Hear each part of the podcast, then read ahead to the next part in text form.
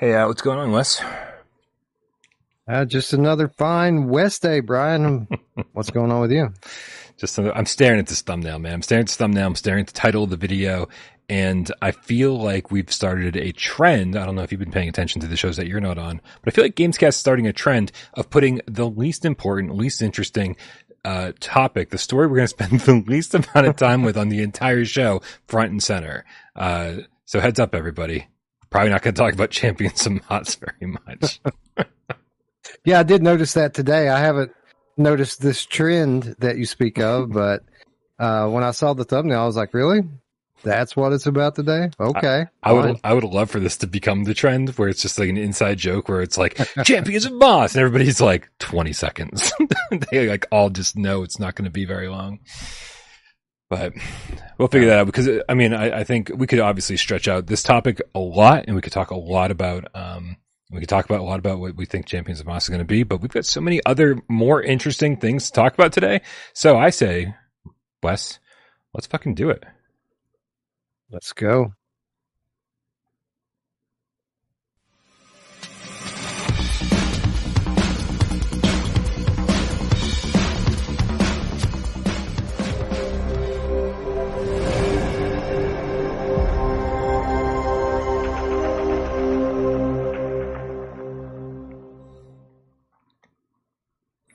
This is PSVR Gamescast Live, where we film live every single Monday, Wednesday, and Two Eyes Friday right here on YouTube. We do it live 6 p.m. Eastern for your viewing pleasure. Timestamps thrown in later by our good friend Sci-Fi Gamecat Henry. But we also do it over on podcast services of your choice for all of those who like to watch with your ears. I got it right. Uh, thanks to our good friend Jay and soon to be Rypop. Love you guys so very much. My name is Brian Popnish, right here, PSVR without parole, and this gentleman over here to my left, you are right. It's Wes Dillon from Virtual Strangers. What's going on, What's Wes? Up? What's up, Brian? What's up, what Game Cats? I'm having a great day. Having a particularly good day today, Brian. So uh, happy to be here and uh, happy to talk a little VR for an hour or two. You, you, you know what that means? In my world, if everything's going really well, Wes, that means in just, I mean, anywhere from four to 12 hours, everything comes crashing down. yeah. And uh, it's going to be yeah, shit for another week. Right. Yeah. Well, life, life has a way of kind of uh, allowing you to build uh, walls of false hope around yourself, only to have them come crumbling down later. But yeah. I've struggled enough lately, Brian. It's it's been challenging in recent times, so it feels good to be winning for a change. Well, I'm really happy to hear that, man. I always want my friends to be feeling as good as they possibly can. Can I ask you a question, man? When you when you just when you shave, right? If you're not going all the way down to the skin, do you ever just use like clippers, right? Just like, uh, do you ever use those? Yeah, I absolutely do actually. Um, and I found myself doing that more uh, recently, just because. Well, one, I don't, you know, now that I'm not punching a clock at the factory anymore, I don't have to shave anymore. It's just kind of up to me when I want to do it, mm-hmm. and I just haven't had that much time to to dedicate to personal grooming. So yeah, I often just grab the clippers and knock it knock the stubble back a little bit without completely removing it. Yeah. Well, does yours go everywhere also? Yes, my neck is terrible, dude, because literally there is no like there is no pattern to it. It just all kind of goes in every direction. And some of it I think moves into other dimensions to where it's just not possible to even reach it. Uh, it but uh, yes, my my my face is strange, Brian. Um, I think you went in a different direction than I was going in. Uh, when I used the clippers, what I what I was implying was that when I try to shave with the oh. clippers, oh. the hair just goes boom. Like oh, I, okay. I try to shave over the sink, but then it's like over on the toilet, and I'm like, oh yeah, what is going on? Like I, I have to like get a mop to the bathroom every single time I, I shave with this thing. It's ridiculous. It's like confetti. Yeah, there yeah, needs to right. be. There's, there's going to be some kind of attachment that you can put on this thing to kind of contain all the hair, so it falls into some kind of plastic receptacle, and then you just dump that. You need a you need a Flowbee. Do you remember Flowbee? I do. Dude, I would kill for sirens on my end. I would kill for a Flowbee. Like I would be putting this in the vacuum cleaner right now as we speak. Be amazing. Love it. Yeah, Flowbee by Manscaper 2.0. Living Legend with Canadian $2 tip says, Happy West Day. I wishlisted Ven on the PlayStation Store. Hell yeah. Can't wait. Samson one four three VR with a two dollar tip. I want to talk to Samson. Says beards for the win, dude. I will say I was rocking a pretty solid beard until about five minutes ago, and I just looked in the mirror. I was like, "You look gross, dude. You gotta like clean yourself up, shower or shave the beard. Which one?" I only had time for one. I shaved. Yeah, yeah. Um, it ages me significantly, and it itches me significantly. So, I, like, I'll, I'll try to grow a beard sometimes, and it looks all right, but it's all gray, and like the rest of me hasn't started really turning gray all that much yet. So I'll let it go for a while, and then I'll I'll come to this realization, like, bro, this is not right for you. So, yeah, I, I get rid of it as well. Dude, I will take I will take gray all day long. It's the missing part up here that like I Mhm. really have an issue with. Like I don't I'll I'll go completely white, man. I don't I don't care. White hair, gray hair, doesn't matter. When his hair starts missing. And then showing up in my ears? Like how old am I? I'm like Oh. 90 years old, Wes. Crazy. I feel you. Yeah. Completely feel you. I don't know I don't know what this show's going to be about anymore. This this is taking an interesting turn. Yeah, um, grooming tips for middle-aged men. That's right. Everyone.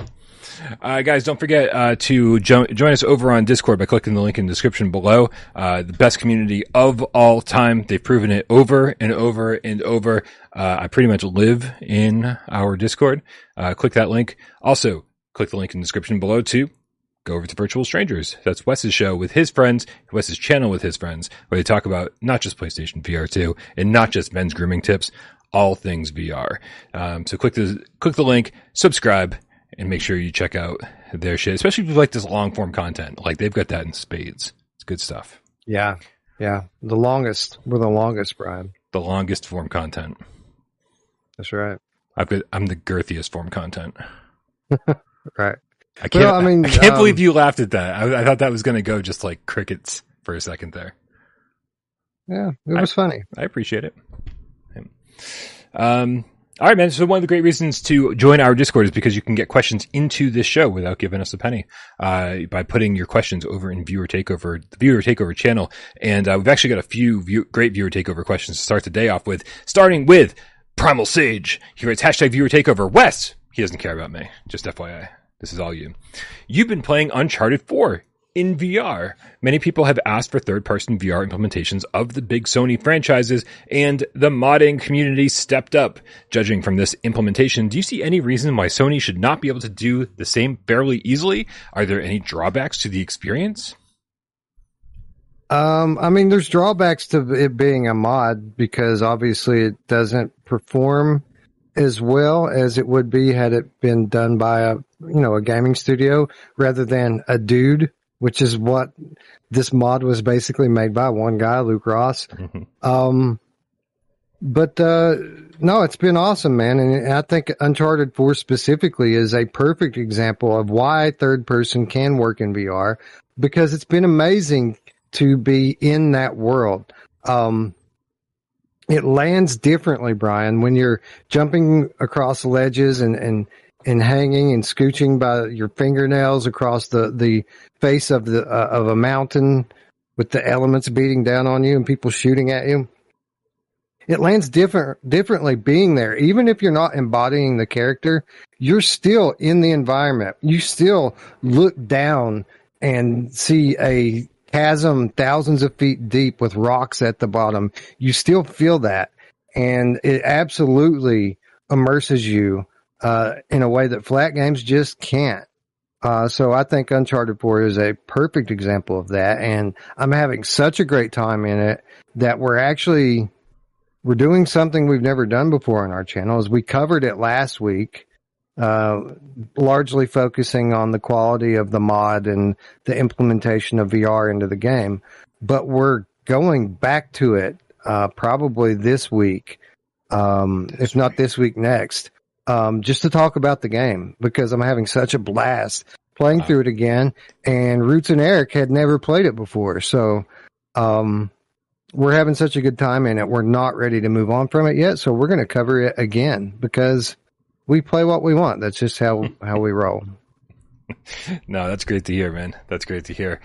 Um, yeah, I mean, I you know I hear a lot of people ask for this, and I if if Sony has some kind of software on their end or some kind of way to kind of just make everything sort of work in VR the way that it is already. Um, like just if it's third person, just leave it in third person. Then that's, I, I think a lot of people would be really, really happy with that.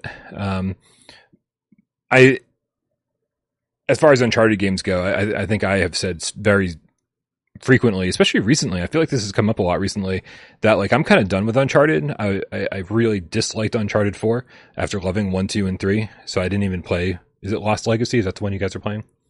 No, Lost Legacy is actually five or, or 4.5 or whatever. It's, uh, four was the kind of conclusion of the Nathan Drake story. Mm-hmm. And then Lost Legacy is a, a new story centered around new characters that are in the same universe and kind of played ancillary roles in earlier titles. Um, It was like Chloe But, and uh, yeah. yeah, so, something like that. I So which is- Lost Legacy actually. Which is the one that you're playing? I'm playing four. Okay. All right. So yeah, so I think I think the way to get me back into that series is to VR the VRify the fuck out of it. Right? Put me in first person, make me Nathan Drake, make me climb these rocks instead of just holding an analog stick. Like, you know, if I'm going to shoot somebody, do it in first person with my sense controllers with awesome haptic feedback. Like just I need that game VRified for me to get back into it and, and get interested in it again. Um so for me personally, this doesn't work. Doesn't do anything for me because I just don't want to play those games anymore unless you've radically changed something. Uh, but there are a lot of people out there who've been asking for something like this, and I think it would be amazing. Uh, Oh, it, it's been good, man. Um, I have been playing it with uh, Dual Sense. While it, it doesn't really fully utilize it, uh, the, the haptics are pretty good. I, I'll tell you what, though, the um, using your gaze to aim adds a lot to the combat in the game, uh, especially when you're using like precision rifles and you know, fi- you know, sniping from a distance. Being able to kind of zoom into the scope and just move your head to point the crosshair where you want it. Um, it it allows you to feel kind of like a badass when you're going through these scenes that are already pretty intense with tons of enemies, uh, while you're climbing and fighting at the same time. There's a lot, a lot to this game that I had just forgotten and it's been very enjoyable to relive through VR. You know, the combat's awesome. I'm playing through a level now. I don't know if you remember the specific level, but you're driving through most of the level and you're you're kind of in a um, an off-road vehicle, so you can kind of go up the face of mountains and up streams and stuff. Um, it's all been very fun and immersive, and I think it's the perfect, again, the perfect example of why this type of game does work in VR. I started something in the chat. Juan in the chat says, "What four is great," and then uh, Nick says the only reason to dislike Uncharted is because it's bad. Uh, and then uh, a lot of people seem to agree that two was the best. Uh, four was all right. Um, yeah, I, I'll tell you right now. I'll tell you the uh, uh, Golden Abyss. Oh, man, I should have stretched before the show. Golden Abyss on Vita. Not the greatest one, but made a lot of use of touch controls and uh, and, and rubbing dirt off of like like artifacts that you would find. And I'm like, give me that shit in VR, man. Let me pick up something off the ground and go with my other hand, wipe that shit down, man. Right? Yeah, there are a lot of times where you had to like cut through vines and shit with like motion controls. Like, let me just do that in VR, shit. Like that seems like it was made for VR. Um, Golden Abyss was good.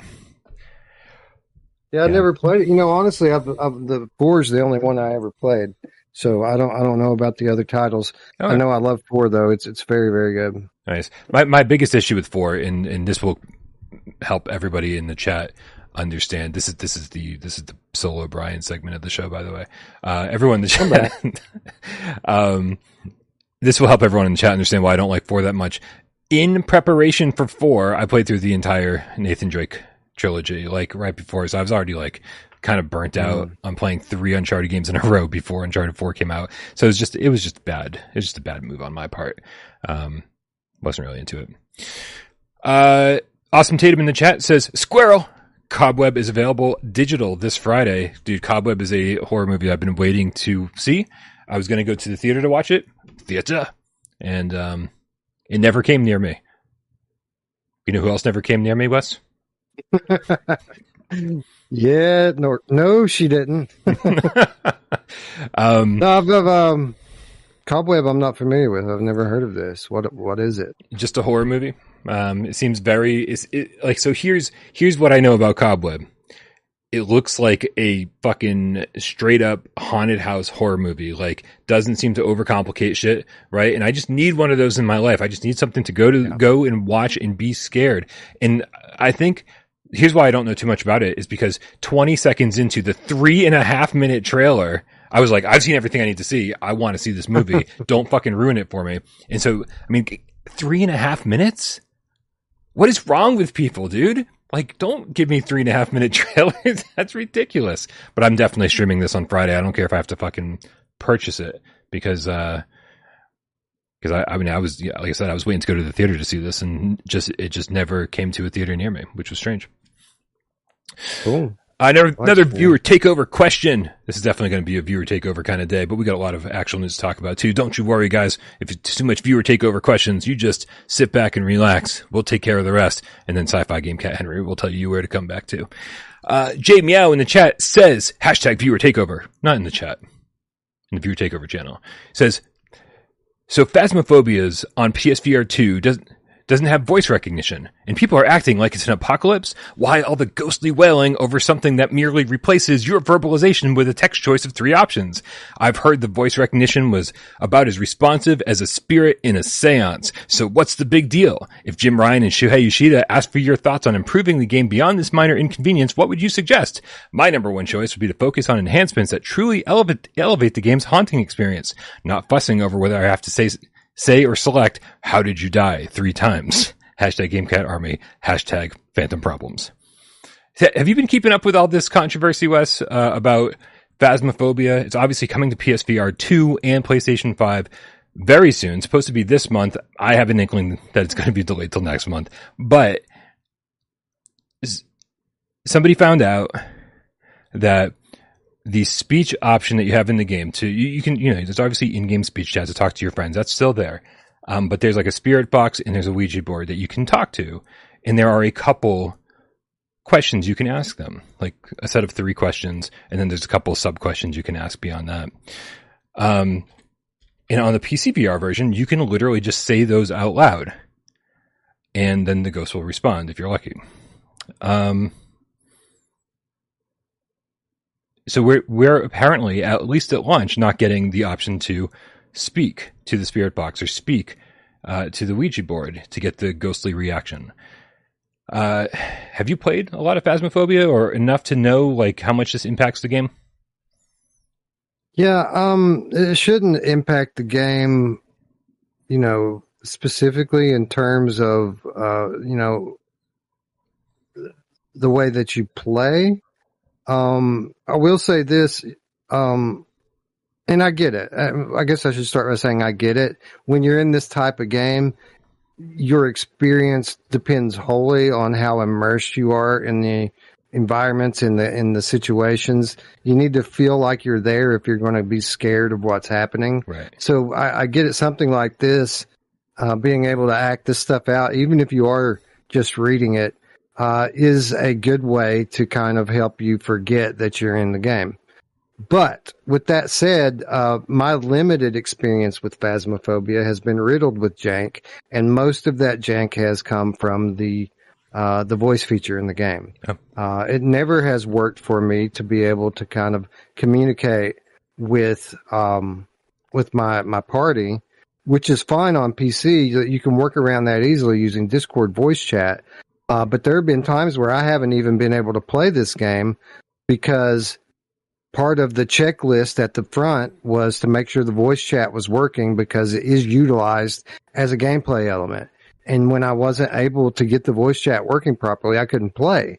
Uh, now maybe the game's been updated since then. This has been well over a year since that was the case.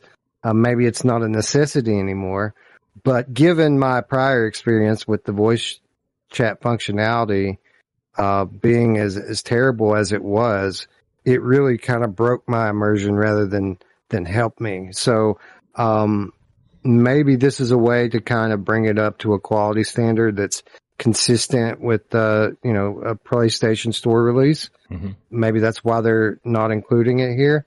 But I, I tend to agree with Jay Meow where if this is a big point of contention, for gamers, it probably shouldn't be. Uh, it's the the game is going to be just fine without it. Yeah. So on Monday's show, when this first came up and we were talking about it, like a lot of people were making it out to be a really big deal. And I can, again, I understand, like you said, Wes, we do want to be as immersive as possible. We want to like, especially in a horror game, we want to be, feel like we're there. We don't want to be flipping through menus because that does kind of pull you out of the immersion. I get it. Um, but what I didn't understand was, uh, was, was exactly how much this speech stuff played into the game and how much you used it. People were making it seem like it was a massive deal. And so then I watched uh, one of our mods, Mr. Sonic, play it today. And I was like, I was shocked.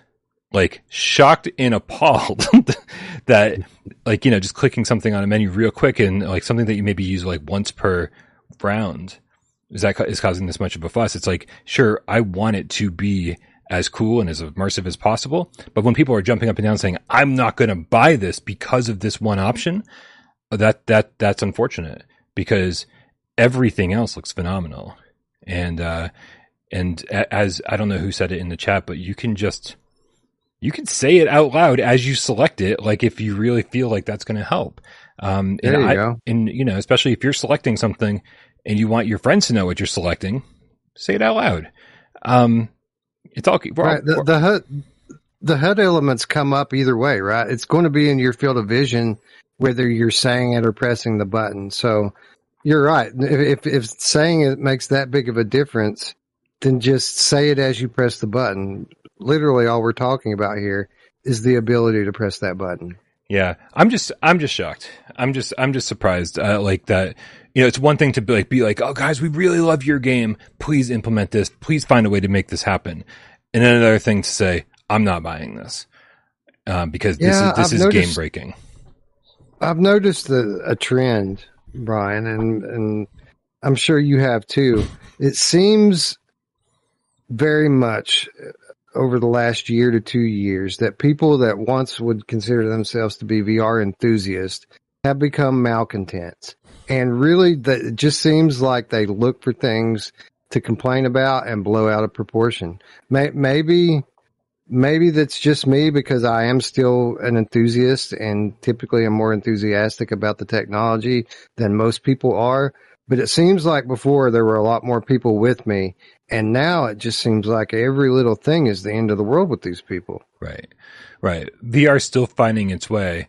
And there are people out there who like you can't, I can't publish a game review without somebody saying, uh, you know, how could you, how could you give this game that score with, with graphics like this?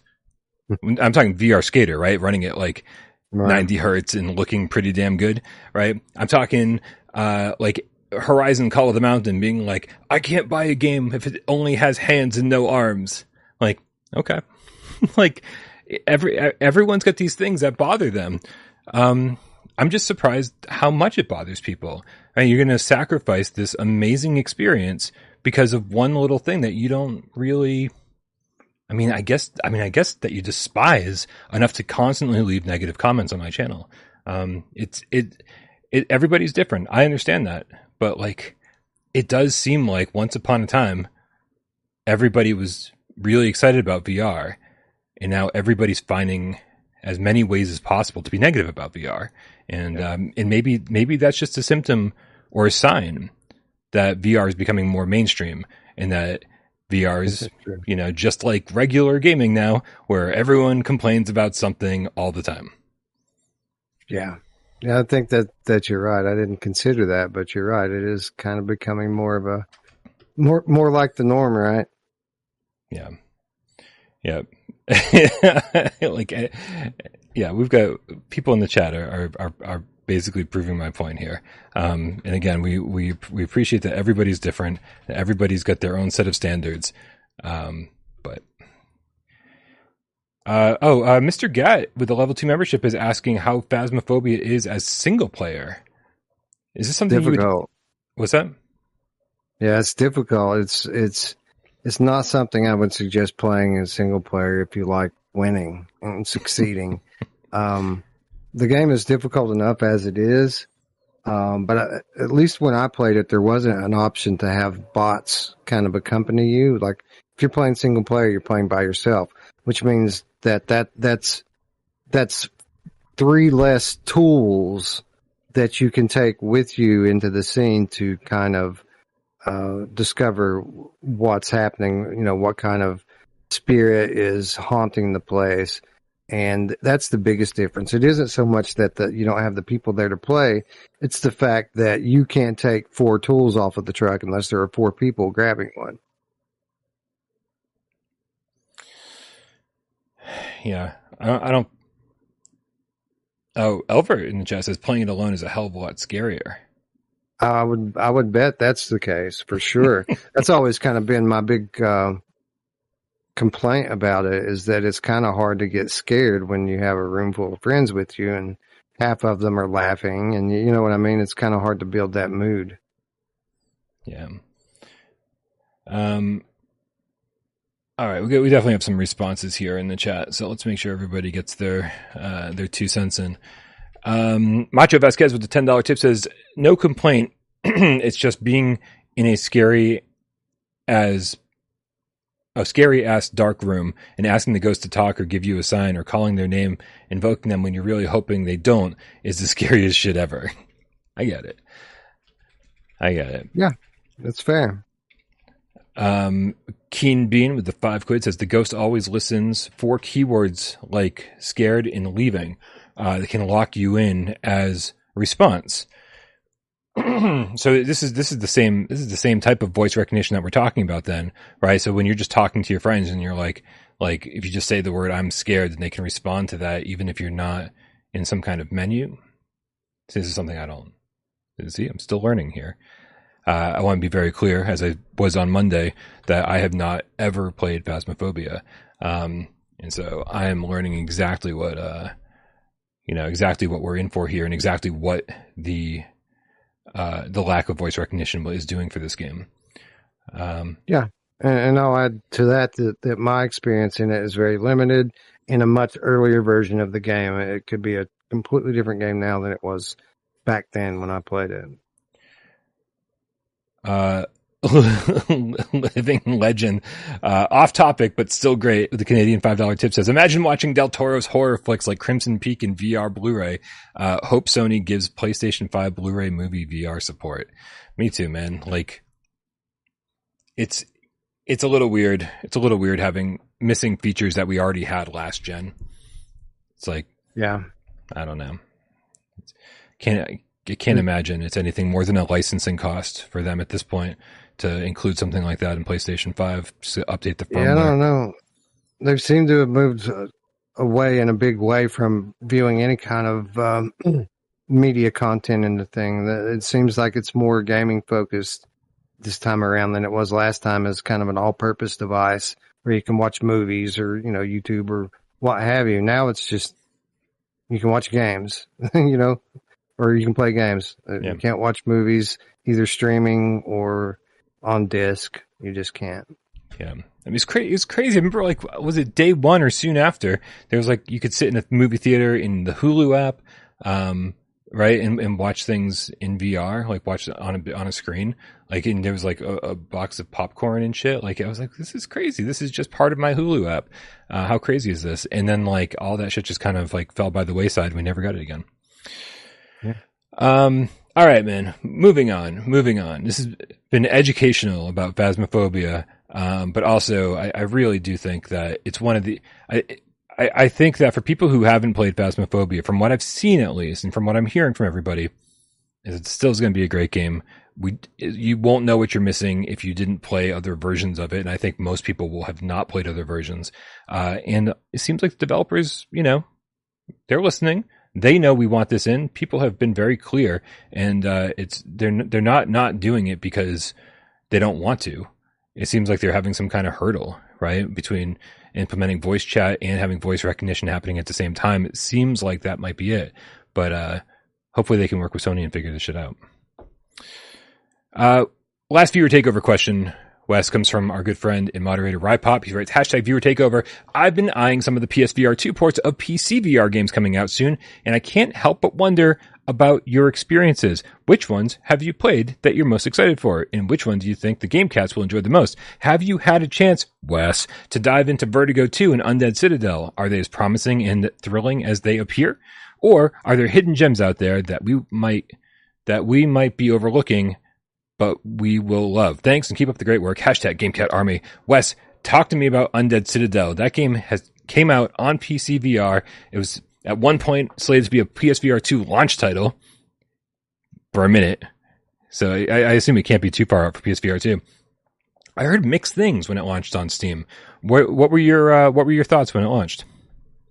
It's pretty good. Um, it's very impressive uh, in terms of production. Like the game looks and sounds great. Um, and it's better than your typical like arcade style hack and slash. Um, I think the thing with Undead Citadel is it seems like that they almost hit the mark on a, a, number of things that could have made it really be like a, a game of the year type game. For for example, um, and this is the one I keep going back to and harping on, is it's great because a lot of the buildings and things in the map are explorable. You can go in through the door. They're they're you know there are multiple levels. You can go upstairs, downstairs, and search through them. Um, the problem is is that there's not much need for that. Like you can find um, some basic weapons that you don't need. Uh, you can find some food which will help you increase your health. Uh, but most of the time you don't need that either. Um, so while the, the map really has a lot going for it in terms of being explorable, which is a big thing. It could add a lot to a game like this, which is a pretty linear game where you're going through and just hacking enemies to bits. To have that kind of uh, secondary thing to to do can add depth to a game like this. But they didn't really build it so that you had to do any of that. So you could just run through this for the most part and not ever use any of that, and it won't really hurt you all that much. Uh, with that said, I haven't played super super deep. I'm only about halfway through it, uh, so it it could be the case that as you progress later into the game, that you'll find more rare weapons in there. Uh, they may increase the frequency of like potions and things that you can find um, bombs, these sorts of special items uh, may be uh, hidden more frequently in the environments. And if that's the case, great. But even that's kind of limited by your limited inventory space. So like, it's great. Even if you could find all this stuff, you can still only like carry two things and then, you know, everything else you have to leave behind anyway. Uh, but in terms of what's here, um, the combat feels really good. There's a good variety of weapons.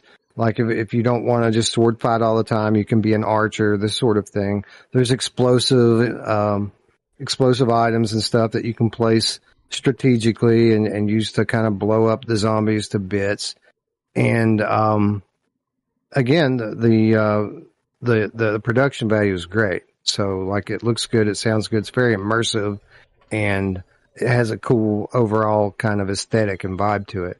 So it's pretty good, man. I, I don't know if I would put it into like a game of the year category of game, but it's it's certainly very high up in the B tier of games. I would say that came out this year.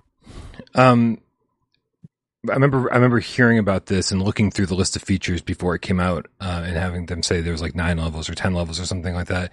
Does it feel like levels where it's like okay, now loading level two, now loading level three, and, and are there end bosses? Like, does it feel? Are there like big moments in this game?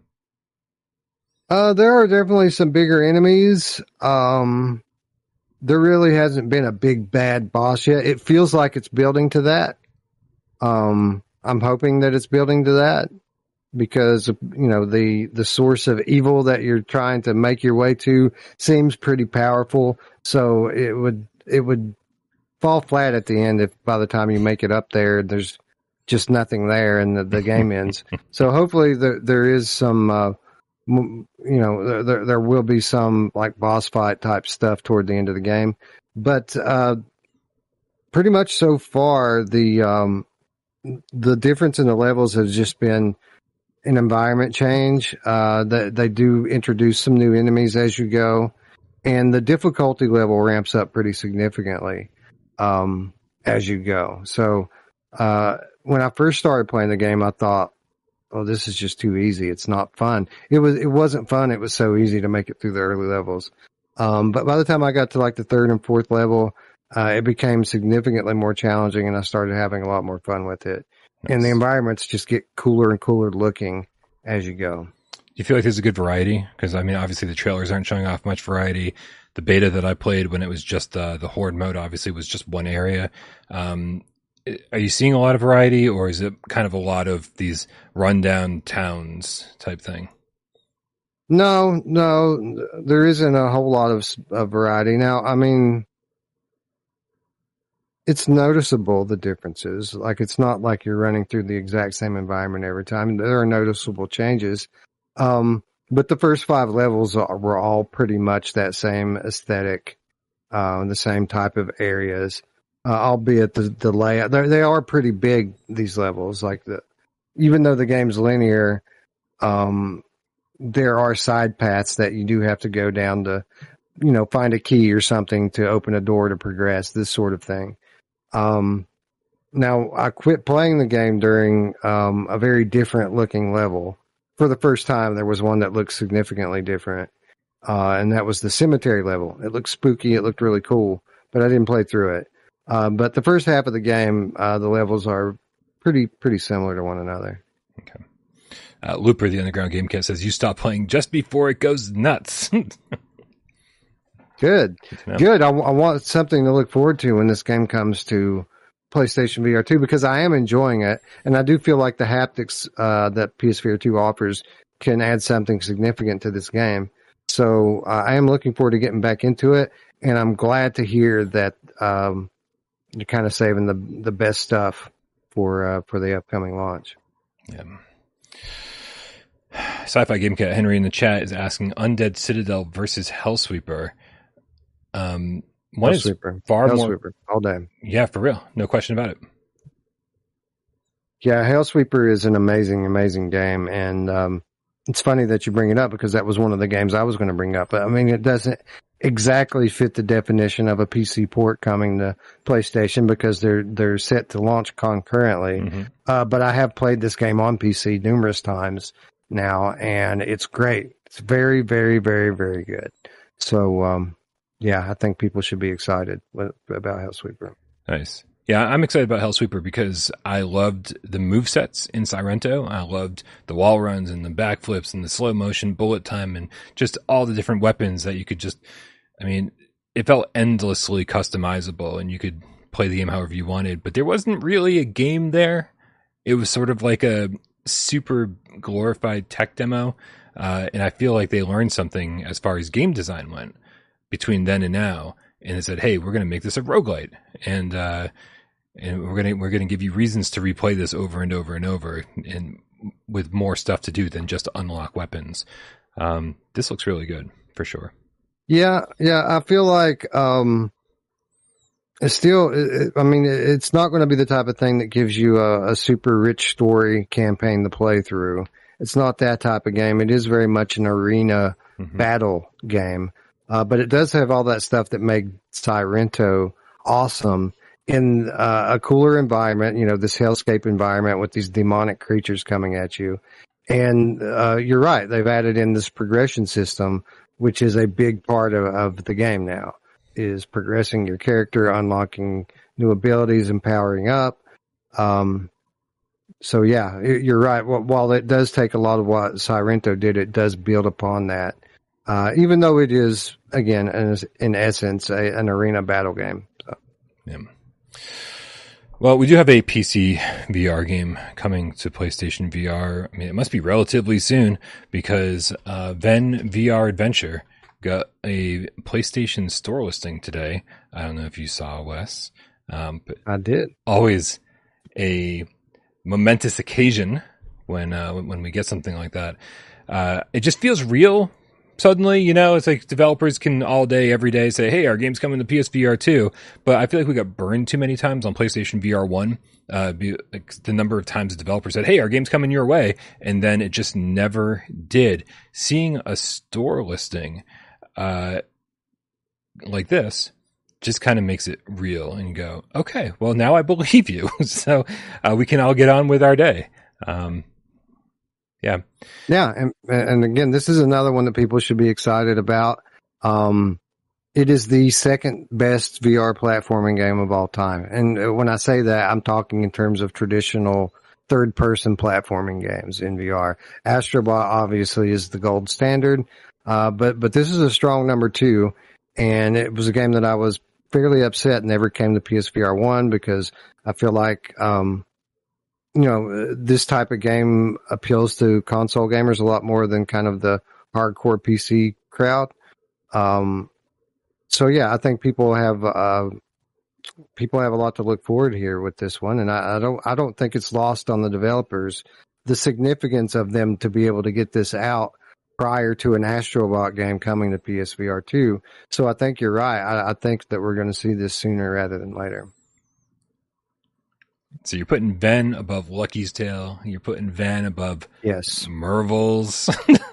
yeah, definitely right. better than Mervils, and I think it's pretty easily better than Lucky's Tale. Actually, nice, nice. Yeah, I, I, I had a good time with this when I played it on. Uh, I believe it was PC. Yeah, it must have been PC. Um, and I heard that there's been a lot of updates since that actually addressed a lot of my complaints. So I'm very excited for this one. Um, I'm I, I really hope they're spacing these releases out, Wes. Like if this is another August game, I will just fucking jump out oh, my no, 14th no, floor no, window. No, it's not coming that soon. It, it, it's more like Q4. I, I, get a feeling that we'll get it this year, but it's not like imminent. All right. Yeah, I mean, we, I mean, for, we definitely need. Sorry, go ahead. For what it's worth, uh, they are upgrading it a bit for PSVR two. I mean, it's not going to be a full blown, t- you know, takes advantage of every feature, but it is going to run at 120 frames native. I can say that for sure. And uh, they are looking into using things like uh, headset rumble and eye tracking adaptive triggers and stuff like that as well. Nice. That's what I can talk about. There's some other stuff that they mentioned to me that could be coming as well that I can't talk about. Um, but we are looking at a version of the game that should be the best version of the game. That's what I like to hear. That's what I like to hear.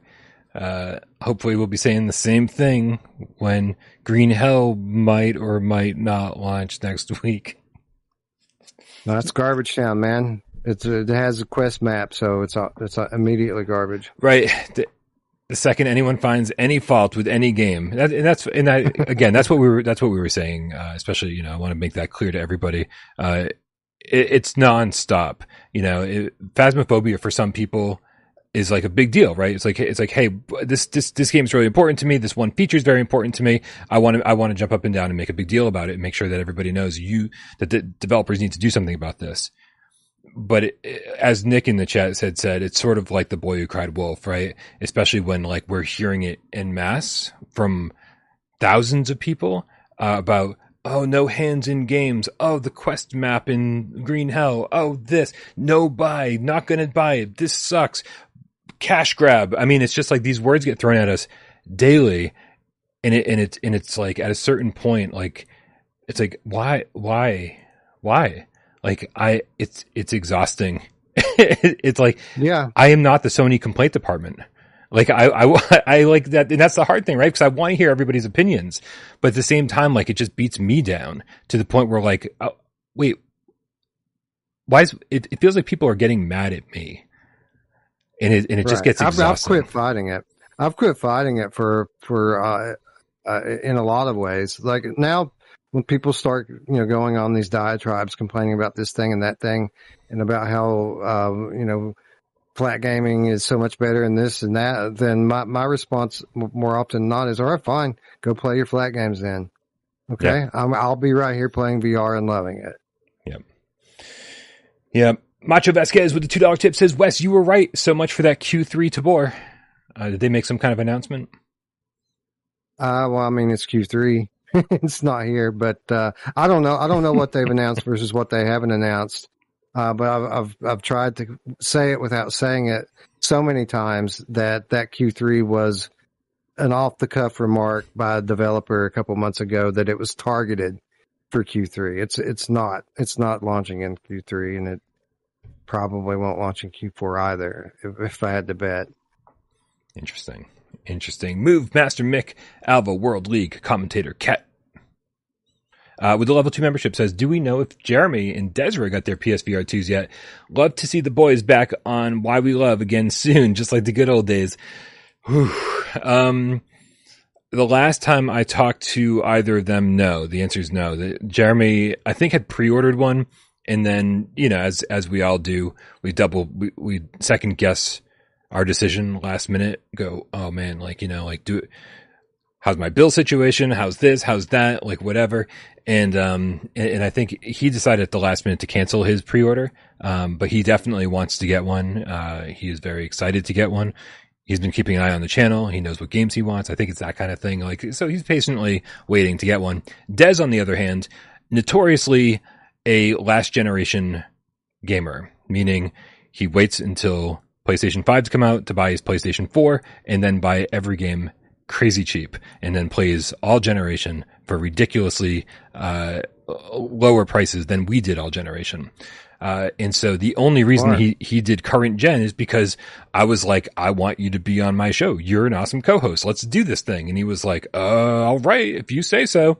That's the only reason he had a PlayStation 4 and a PSVR 1 when, uh, when they were current gen because of, because of and yeah. without parole and particularly not the best um, kind of candidate to be a host of a VR show as someone who is particularly prone to motion sickness. Uh, I'll add.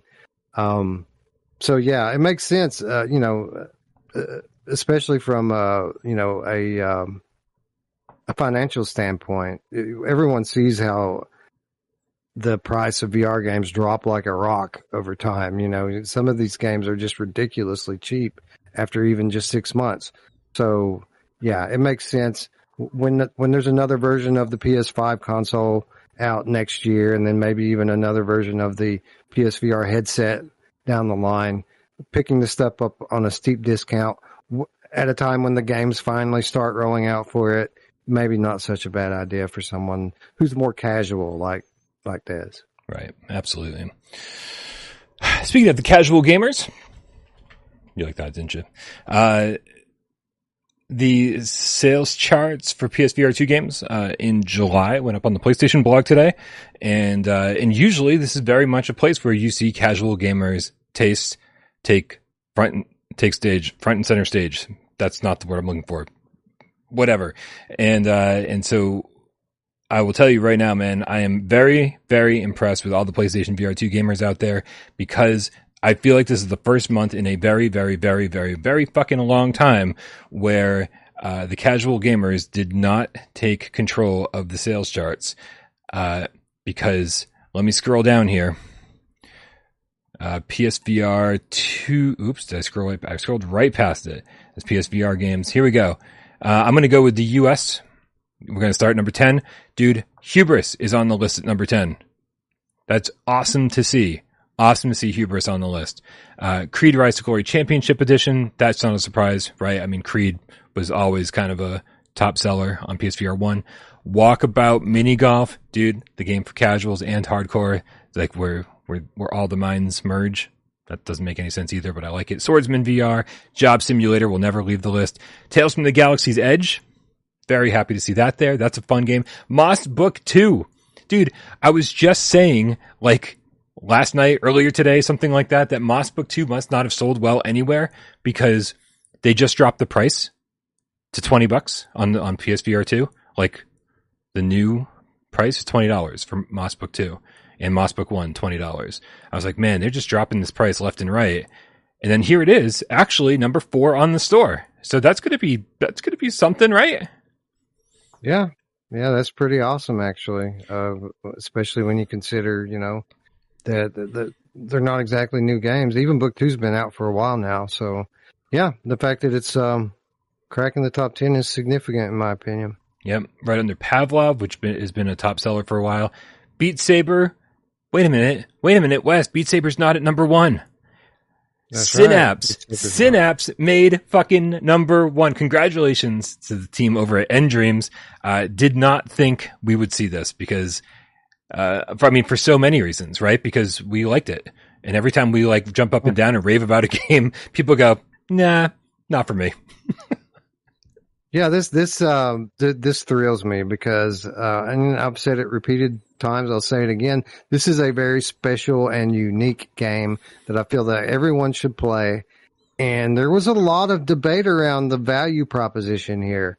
Uh, w- with regard to the reviews, the reviews were kind of all over the place. Everyone agreed that what it did well, it knocked out of the park, but there was a lot of debate around whether or not the game was worth the price tag on it. So that kind of worried me a little bit with regards to how they're going to do in terms of sales. Mhm. And it's great to see here that, you know, the good guys won, quality shown through, and they're being rewarded for putting out a excellent VR game. I'll tell you, I'm a little surprised. A little surprised Survive didn't make this list, and uh, not not because I think it's a great game. You know, it is what it is. Um, but because I'm going to go into the PSVR one section just to see to make sure that it's not here, um, because that was you know Miles was doing great numbers on his Let's Play of Survive on his channel. Uh, Survive was one of the better viewed Let's Plays on my channels. It seemed like a lot of people were curious about it. It seems like uh, people are not sick of zombie shooters, or at least in VR anyway. And so, uh, so I was surprised that it didn't make the list despite its relatively low quality. But yeah, dude, Synapse. I mean, you look at something like Synapse and you immediately go, "Oh man, is this too artistic for people?" Right? Song in the Smoke tended to be one of those games where it was like, "Oh man, it's like if this was just called Survival VR or something like that, or um, whatever, Savage VR." I forget. I forget what Jake Kazdal said. Uh, they initially were going to call the game. Um, I feel like it would have sold better, right? But it's like Song in the Smoke and like all these like kind of artistic uh, interpretations, whatever in in the game. Uh, I feel like it, it pushed some of the more hardcore people away. And, uh, and I thought Synapse might have that same problem with its black and white aesthetic and, uh, you know, these bursts of color. Um, but I guess that didn't deter people and I'm really happy because I think it's a beautiful game. Yeah, agreed. This is great news. Congratulations to uh. It's an excellent game and an excellent launch. Uh, somebody in the chat was saying that uh, it sounds like it seems like Moss actually Moss Book Two was actually on sale for a couple weeks last month, which would contribute to uh, this game charting this month, um, which is which is which is probably what led to them just saying, "Hey, you know what? This we weren't really selling uh, at the higher price. Let's just drop it to the sale price and uh, get everybody on board." Very interesting. Yeah, good move, especially you know considering the kind of ill will toward the studio for their approach to the upgrade path. Um, Yeah. it's nice to see them doing something consumer friendly and being rewarded for it. Um, so this is the sales chart for July. Do you think we're going to see uh, big games from August chart? Do you think we're going to see Firewall on this next month? Do you think we're going to see Crossfire, Phasmo, um, VR Skater p- potentially? Or do you think it's, It's just going to go back to Job Sim? Well, that that's the thing. Is like most people aren't going to buy all of them. So we have this situation here where we have games that are absolutely good enough to chart, but are the sales going to be split? You know, are we going to have a group of people who buy, say everyone buys one to two games per month? Um, some of these games are going to get left out of the equation. Like maybe people are going to buy Green Hell instead of Firewall, and this person's going to buy Firewall instead of Crossfire. And maybe it's one of those situations where a third party candidate runs for president, so everyone loses, right? um, As long as you understand that, Wes. yeah, yeah, right. Um, so yeah, I don't know. I'm hopeful. I, I would love to see, you know, the best games on top the sales chart. I think Firewall probably has the the best chance of charting out of all of them. I think so. Um, but it's going to interesting to see, be interesting to see how it plays out. Yeah. Yeah, I think I think you're right. Firewall has made a name for itself as, as far as like flat screen gamers. Flat screen gamers have no idea what Firewall is, but uh, but VR gamers, whether you've played PSVR uh, games before, whether you owned a PSVR, whether you're a PC gamer, it doesn't fucking matter. Everybody knows Firewall uh, because if you were a PC gamer during that time, uh, PC VR gamer, that was one of the uh, the Sony exclusives that you were jealous of, right? You're like, oh man, it's like I I love my PC VR, but Man, that firewall game everyone's raving about. I wish I had that. Um, and so I think I think it's going to sell really well. Uh, I just hope it turns out to be a really good game and worthy of the sales that it's about to achieve. Yeah, I, I, I don't have any doubt that it's going to ultimately be a great game. The question is, is what, what, what state's it going to be at launch? You know, because, you know, we, we saw with their, um, Solaris that that game wasn't ready, but they went with it anyway because they wanted to meet their deadline or whatever. And they paid the price dearly because of that.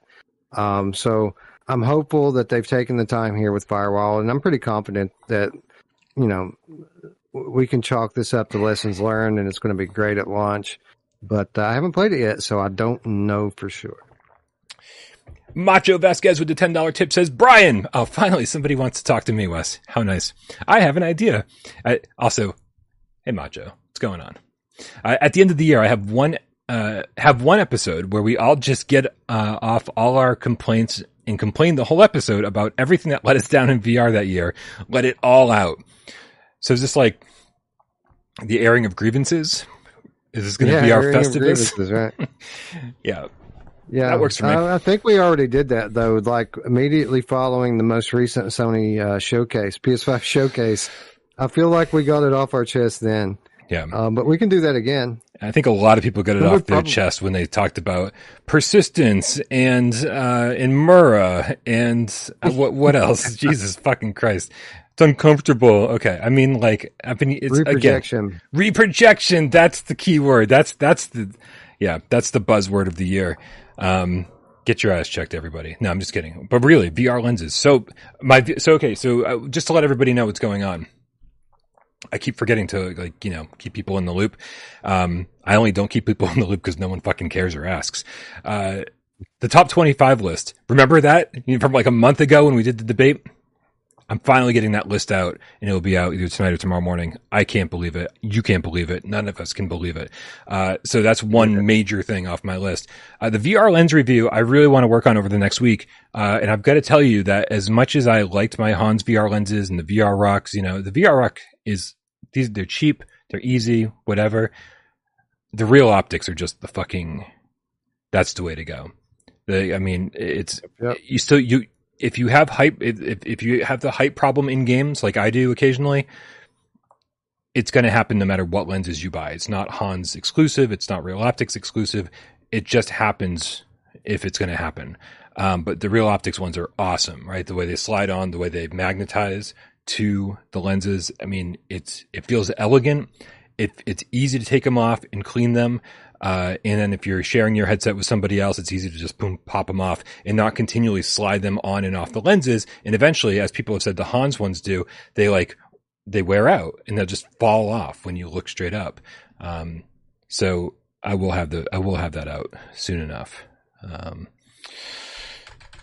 Blazing Phoenix, Blazing Phoenix 82 with a $20 tip. Thank you so much. Says, have you heard anything from Sony selling controllers yet? Please, uh, for the love of God, why aren't they selling them yet? I mean, we haven't heard anything, right? No, not about controllers. I haven't heard anything. Um, What you know, happened? it hasn't been the biggest issue for me. Um, like uh, they, I have ran them dead a couple of times.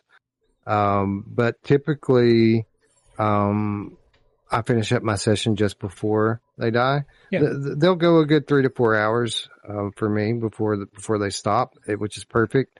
Um, but for those of you out there who this is a big issue for, I, I would hope that, that they would, um, they would make them available for purchase very soon. I mean, the the numbers of headsets out there for sale are now getting to be in a pretty good place. They're in stock everywhere consistently. So you would think that they would have the capacity now to kind of ramp up controller production and get some um, get some sets out there for people.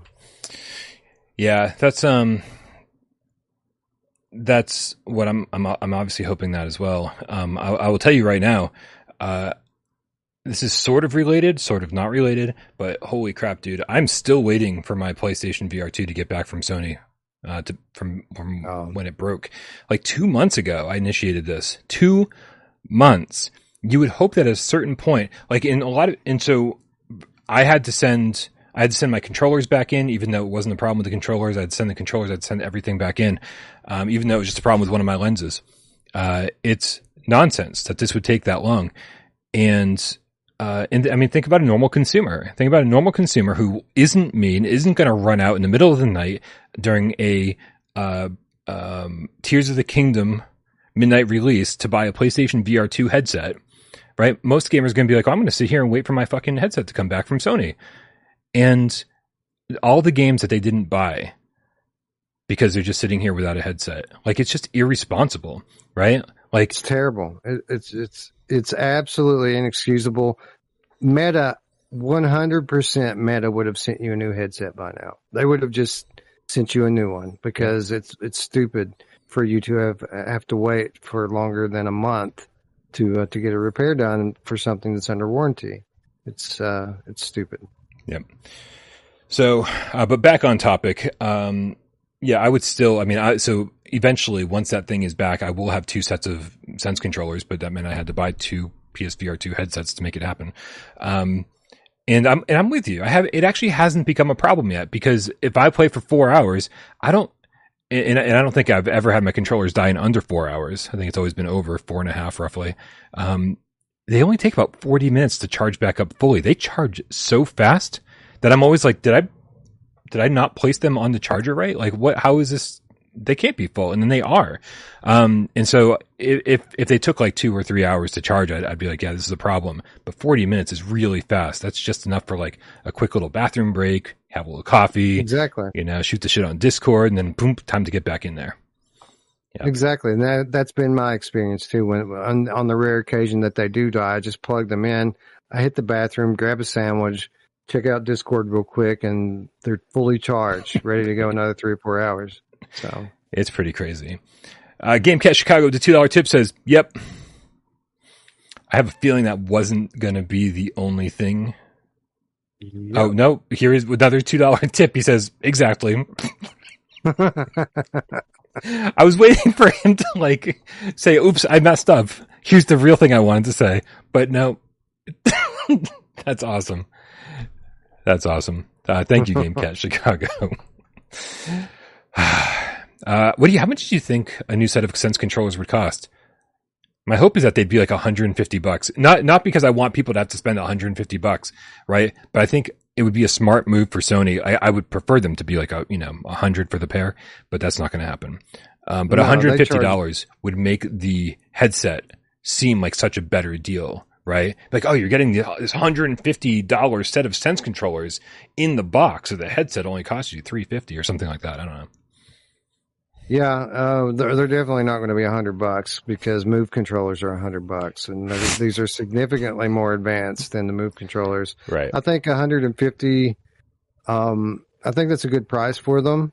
Um, I wouldn't be surprised to see them go for two hundred dollars. Meta charges three hundred for a pair of uh, their Quest Pro controllers. Um, so 150 seems like a steal suddenly. Yeah, versus that certainly, but you know, again, the Meta controllers have cameras in them. They have, uh, you know, dedicated processors in them that are doing their own tracking. So there's a reason that they cost that much. But there's some pretty special stuff going on in the Sony controllers as well. So, um, I don't know. DualSense controllers are what? Uh, they're 80, 90 bucks for a DualSense controller? Uh, 70 or 80. I can't quite remember which is which one. Maybe yeah, start at 80 ex- down to 70 now. I don't know. Yeah, I would expect them to be, you know, around that times two. So if, if they're 80 bucks, 150, 160 seems plausible. Yeah. Well, I feel like we didn't have enough negativity yet during today's show, uh, Wes. And so really the only way, uh, to break out of this is to talk about something extremely positive. Like, I don't know, Ryan McCaffrey's tweet that I'm assuming yeah. you all know about by now because Jesus, this this caused the biggest commotion yesterday when uh, after he tweeted this. If you're not familiar, uh, Ryan McCaffrey uh, at DMC underscore Ryan uh, is the Xbox editor over at IGN.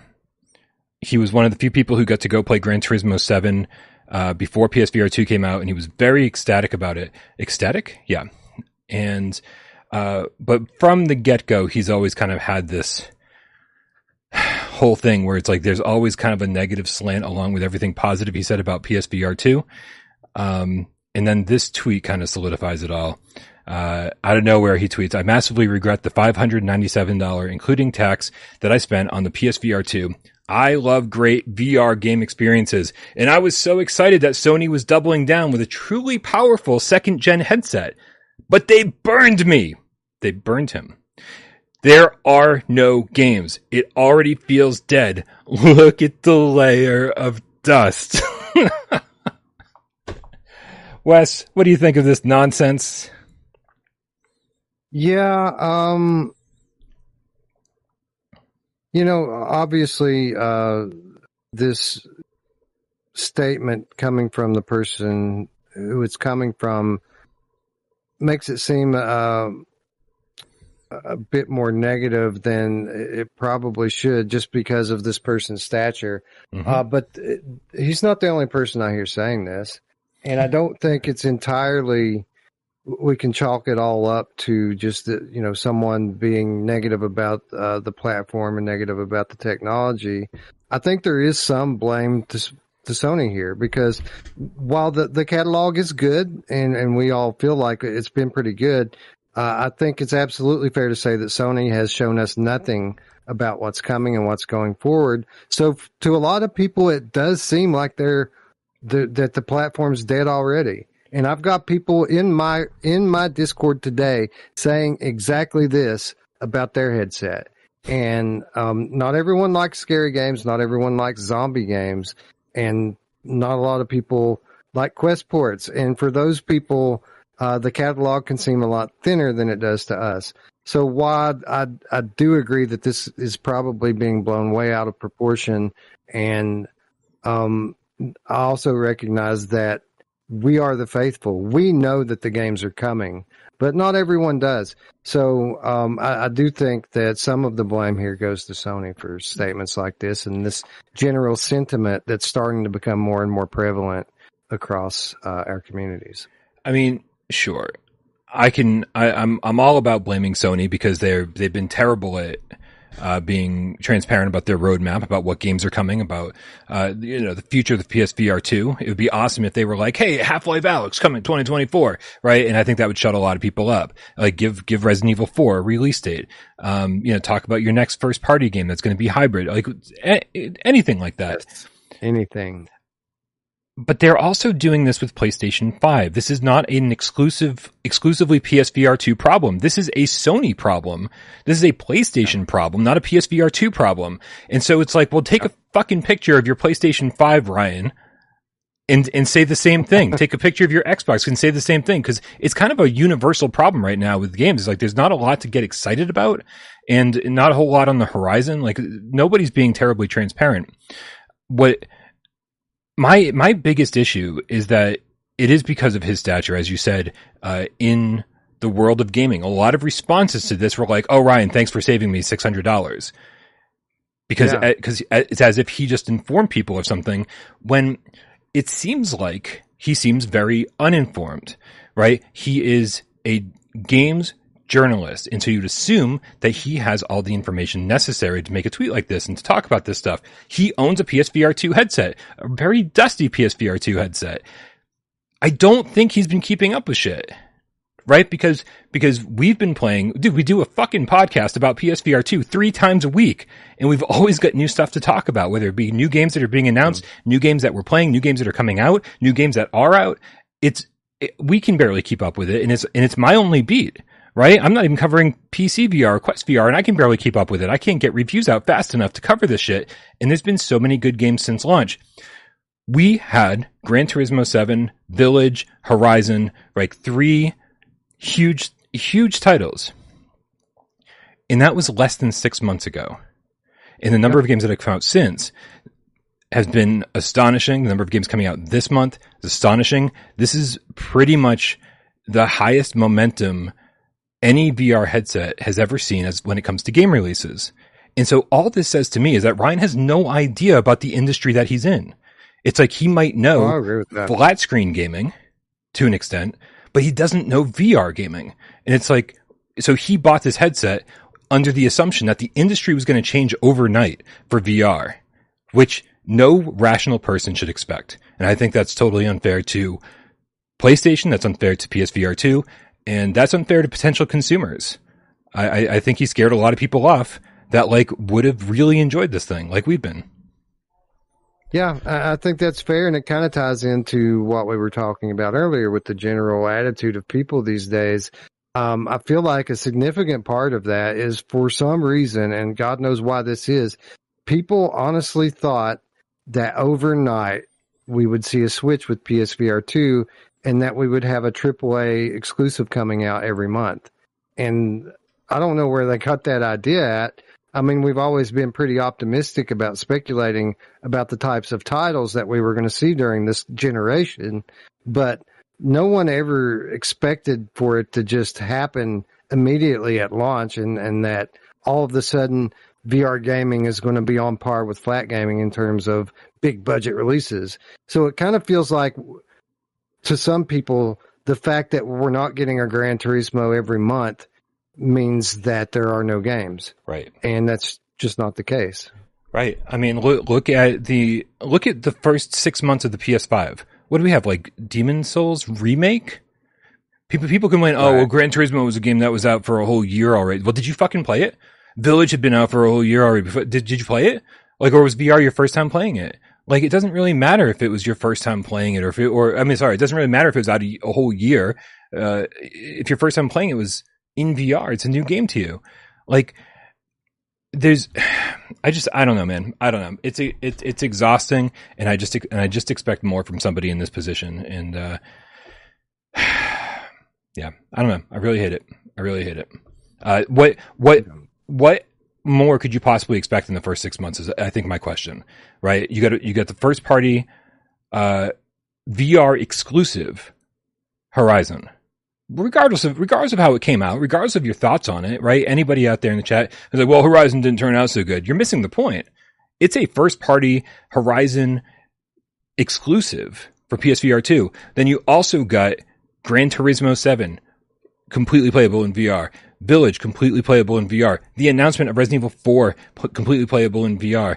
All of these third, like, I mean, just so much third party support. It's insane in the best versions of all these third party games, like by a mile, like it's not even comparable to the inferior Quest ports. Like, I just, uh, like, a- any headset, I'm sorry, any piece of hardware, any piece of gaming hardware has has never been held up to this high of a standard or the, like, in the first six months of its release ever.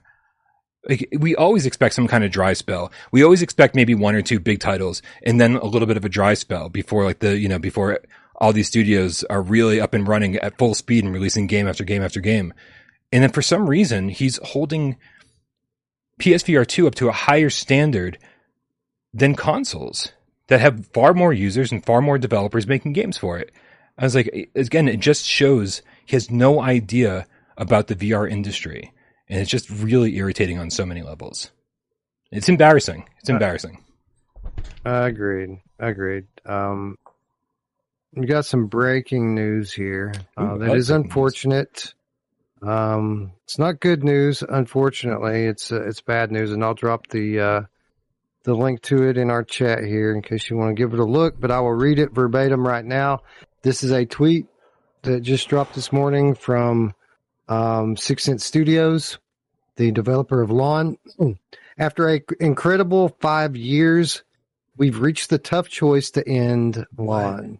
Our our our aspirations were lofty, aiming to craft a franchise and game akin to Half Life, and motivate VR indie studios that where unwavering fervor and commitment can lead the way. So yeah, I, I don't know what um, what prompted this. Maybe it was because of some uh, less than great sales on the Steam platform.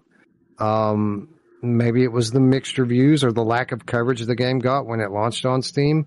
Uh, but this was a very, very good release last year that fell under the radar.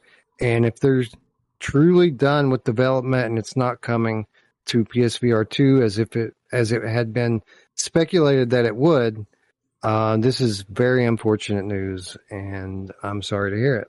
Yeah. I mean, I was definitely looking forward to Lawn. I had heard so many good things about it. It looked awesome. Um, that's So did they? They only released on PC VR, right? They only released on Steam. Yeah, that game. There's no way it would ever run on a Quest. It's uh, it's a very um, very high quality in terms of production, and it would make a Quest catch on fire if they even attempted to run it on there. but it, I was looking forward to it coming to PSVR and what is already a great game. Um, maybe getting some next gen features added into it and becoming something that's truly next level. So very unfortunate. Yeah, that is unfortunate. I, I, I, I don't, I don't know anything about uh, the PC VR space at the moment in terms of the user base. I don't know how popular uh, or how many units games tend to sell over there. Um, but I, but I do feel like if they had managed to get this game out on PSVR two, that that maybe that would have been the surge that they needed to stay alive. I agree. Um, we saw something similar with Hubris, which launched around the same time as Lawn. Uh, it did about the same kind of numbers. I'm I'm fairly certain it got the same kind of mixed reviews that Hubris got, uh, which in my opinion were unfounded. I, I, felt like reviewers kind of underestimated and underrated the game. Um, but when we saw, I mean, we saw it earlier in this episode. Hubris came to PSVR two to a different crowd of people who have more of appreciation for great games, and it's doing well. Two months in a row, Hubris has been on the the top ten list in terms of sale. And I was expecting something very similar for Lawn when it finally made its way over. So, again, uh, very unfortunate news, and I'm very sad to hear it. Me too. Me too. Well, thanks for uh, thanks for keeping us updated. Yeah. yeah. This is, by the way, this is Lawn. In case anyone was unfamiliar with this game, uh, looks incredible. And you you actually played you actually played this on PC when it came out and uh, enjoyed it quite a bit, right? Yeah, man, it was good, and it's been updated significantly even since launch with uh, new game modes and stuff. Um, I mean, if they were just announcing that they're they're not going to add any more content into the game, it would be fine. The game is rich and deep with tons of content as it is. It doesn't need any more. But uh, if they mean that they're just completely done with it and they're moving on now, that's that's unfortunate. Well, I will say the news could have been worse, right? I was fully expecting, as you were reading it before I got to see it for myself, I was fully expecting you to say the studio shutting down because of poor sales of Lawn or something like that. And so if they're able to continue and, and, and take another shot and make something else, you know, take everything they learned with Lawn and, and hopefully make something that, um, you know, reaches more people. Uh, I'm glad that they get another chance to do that. Uh, I would hate to see a talented team like this just kind of fall by the wayside. Yeah, uh, they were kind of victims of their own ethics. Um, you know, a lot of people don't realize how the kind of YouTube game works when it comes to like VR game promotion. And Lawn just wasn't um, wasn't willing to to play that game. A, lot of uh, to, to to really gain traction with regards to reviews, you really have to open up your purse a little bit. And m- most reviewers aren't like Brian and I that are just kind of doing it for the love of it. Most of them, uh, you know, money talks. Most of your favorite content creators will only do will only do what you want them to do if you're paying them to do it. And I got the feeling that Six Sense Studio was just was not willing to play that game, and uh, it uh, cost them significantly, especially for a you know a small indie title like this that that doesn't just have a a bunch of tools at their disposal to promote their their game for themselves. So man, that that that is a bummer. And like you know, I've always I've always assumed that was the case as far as uh, other YouTubers go. You know, you never want to assume anything because you know for obvious reasons. And obviously you don't want to say, say shit like that because you don't want to come across like, you know, you're just talking shit or whatever. Um, but I will say that most emails I get when it comes to, uh, game coverage these days, it didn't used to be like this six years ago, seven years ago, eight years ago. But in the last two or three years, everything's changed. Every email I get regarding coverage is how much will it cost for you to cover this on your channel? Yep. And I'm like, no, no cost. That's not how we do things here. And, um, yeah. And so I started to get the feeling that that's a conversation that was happening with a lot of other people, unfortunately. Yeah. And so maybe one day we'll open up and educate the public just to how this stuff works and why these people have to charge money for reviews. There's a there's a whole system at play here that's a, a bunch of smoke and mirrors, basically, and fake influencers, and it's it's an ugly business. VR is too small for this, man. Like it's, I, I find this completely unacceptable right now. VR is way too small for this, right? It's yeah. like you know, I, I, I could understand if it was somebody like only like somebody like Nathie, right, who gets millions of views on every one of his videos, has hundreds of thousands of followers. I could understand somebody like that, right? But when you have like 10,000, 20,000, 30,000, 40,000 subscribers, like all of these people should be should be doing this the the I mean I say the right way, but it, but it's the way that I believe in, right? The yeah, ethical and, way. and and don't and and don't. I'm afraid people are going to twist my words. yeah, I don't. I don't think there's a. uh, I don't think there's anything necessarily wrong with with getting paid for producing content. Don't don't get me wrong. A lot of my friends, you know, do sponsored content, and that's fine. I mean, I don't do it. Brian doesn't do it, but a lot of people do, and it's the only way that these people can make a living. I certainly understand that, um, but there are a lot of others out there who are only driven by profit and are, are in this for that and for that reason alone. And um, And for reviews, Uh, though, like sponsored content, like promotional videos, whatever, right? As long as it's clearly marked, this is a paid promotion, great. I'm I'm totally fine. Yep. But the fact is, is for somebody to say how much will it cost to review our game on your channel? Yeah. That's that's money that some of these developers don't have. Most most VR developers are indies. Mo- they don't have the money to be doing this. And so if if this was actually you know a problem with Lon, as we don't really know, um, we're just speculating at this point. That's that's that's unfortunate because you know this this here's a good game that everybody would want to play that didn't that no now no one's going to have the chance to.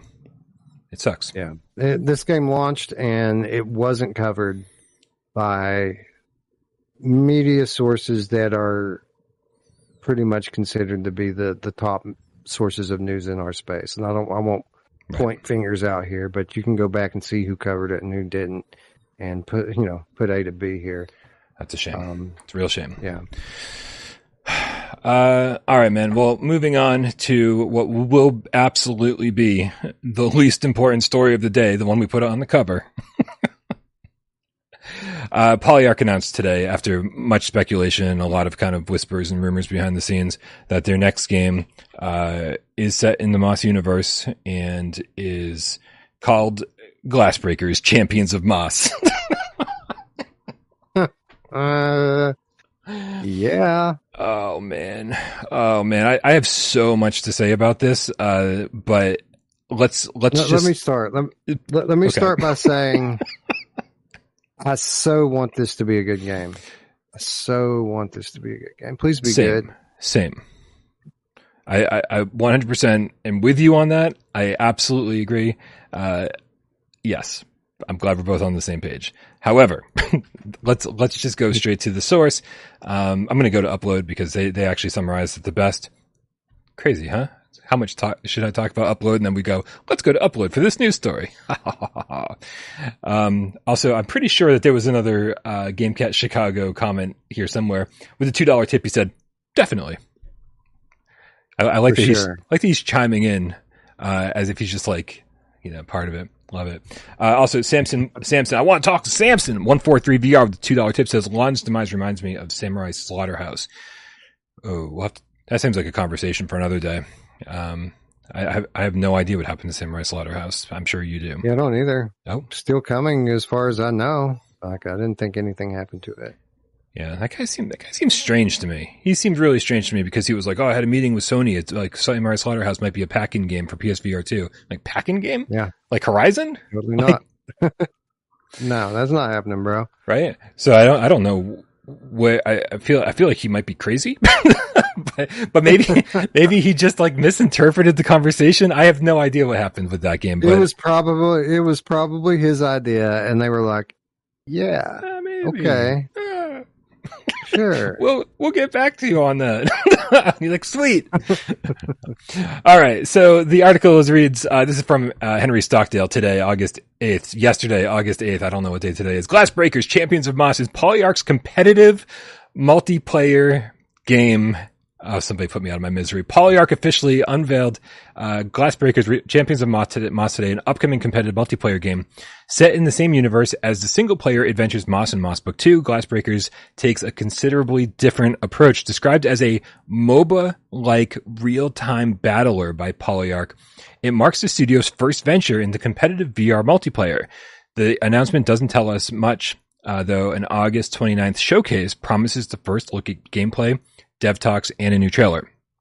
So today, you're really not going to see uh, really anything, but I mean, this is kind of a screenshot, I guess, but I, I, wouldn't expect it to look like this. But we don't have any trailers to show you today, the end of the month, 29th. Originally announced in March, March with artwork but no name, studio co-founder and CEO Tam Armstrong explained that the direction change is due to a larger VR audience. Elaborating further, Armstrong said this provides Polyarc the opportunity to try ideas we have for multiplayer gameplay that can offer more to competitive players. Glassbreakers Champions of Moss doesn't have an official release window, but you can wishlist it now on MetaQuest platform on AppLab. When asked about further platforms, Polyarc told Upload VR, we hope to include Glassbreakers on more devices in the future, but for now we're focusing on Quest 2 and Quest Pro. You know, Quest Pro, that gaming device everybody yeah, bought for gaming. Gaming device. Yeah. Um, also, I, I want to be, I want to, I want to get something out here in the open. Uh, I don't know how many people know this. Um, you, you know how Schell Games got real fucking quiet about PlayStation VR 2 suddenly? Remember how like they were like, oh yeah, Among Us VR coming to PlayStation VR, and then it didn't come to PlayStation VR. I said, oh no, don't worry, it's going to be a launch title for PSVR 2. And then they were like, oh, just kidding, we never said it was going to be a launch title for PSVR 2. And then they announced I Expect You to Die 3, and then only said it was for Quest. Is any, are you picking up what I'm putting down here? It's fucking obvious what's happening in the industry right now. Meta is like paying studios, and I'm not, and I'm not speculating. Okay. If anybody's like, oh, Brian's conspiracy theorist, that's true, but not on this topic. I know this hard fact. Meta is paying developers to just shut up about their PSVR 2 plans. And more importantly, to not release their games side by side.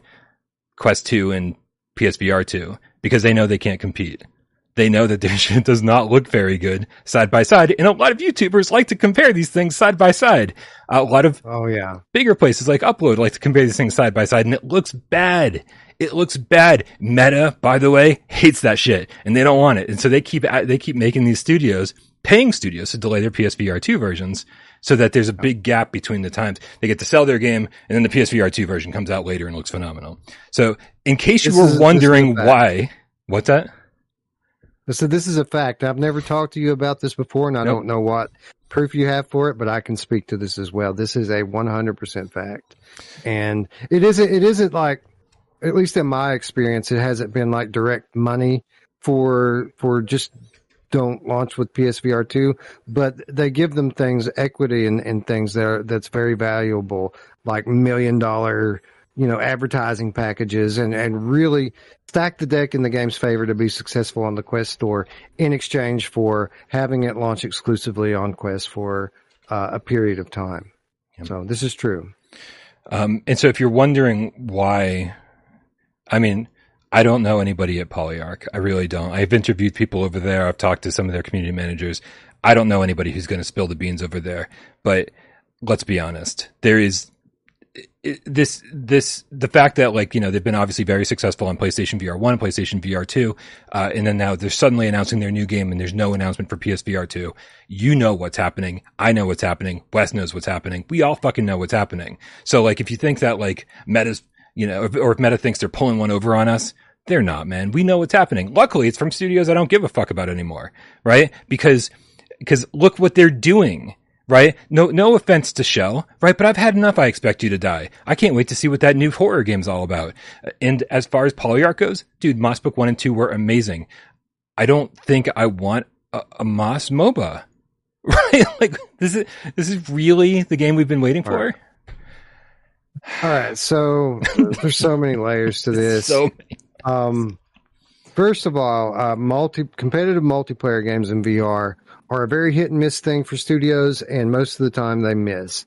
Uh, people only remember the successes because typically, if a competitive multiplayer game is successful, it's very successful and it catches on and it's a big success story. But for every success, there's five failures, and no one ever pays attention to that.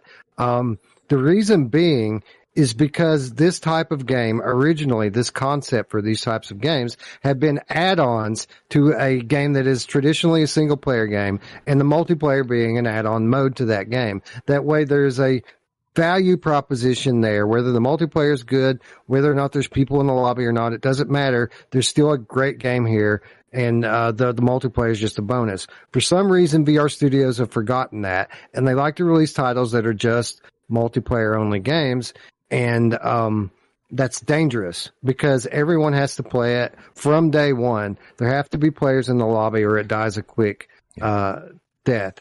So there's that.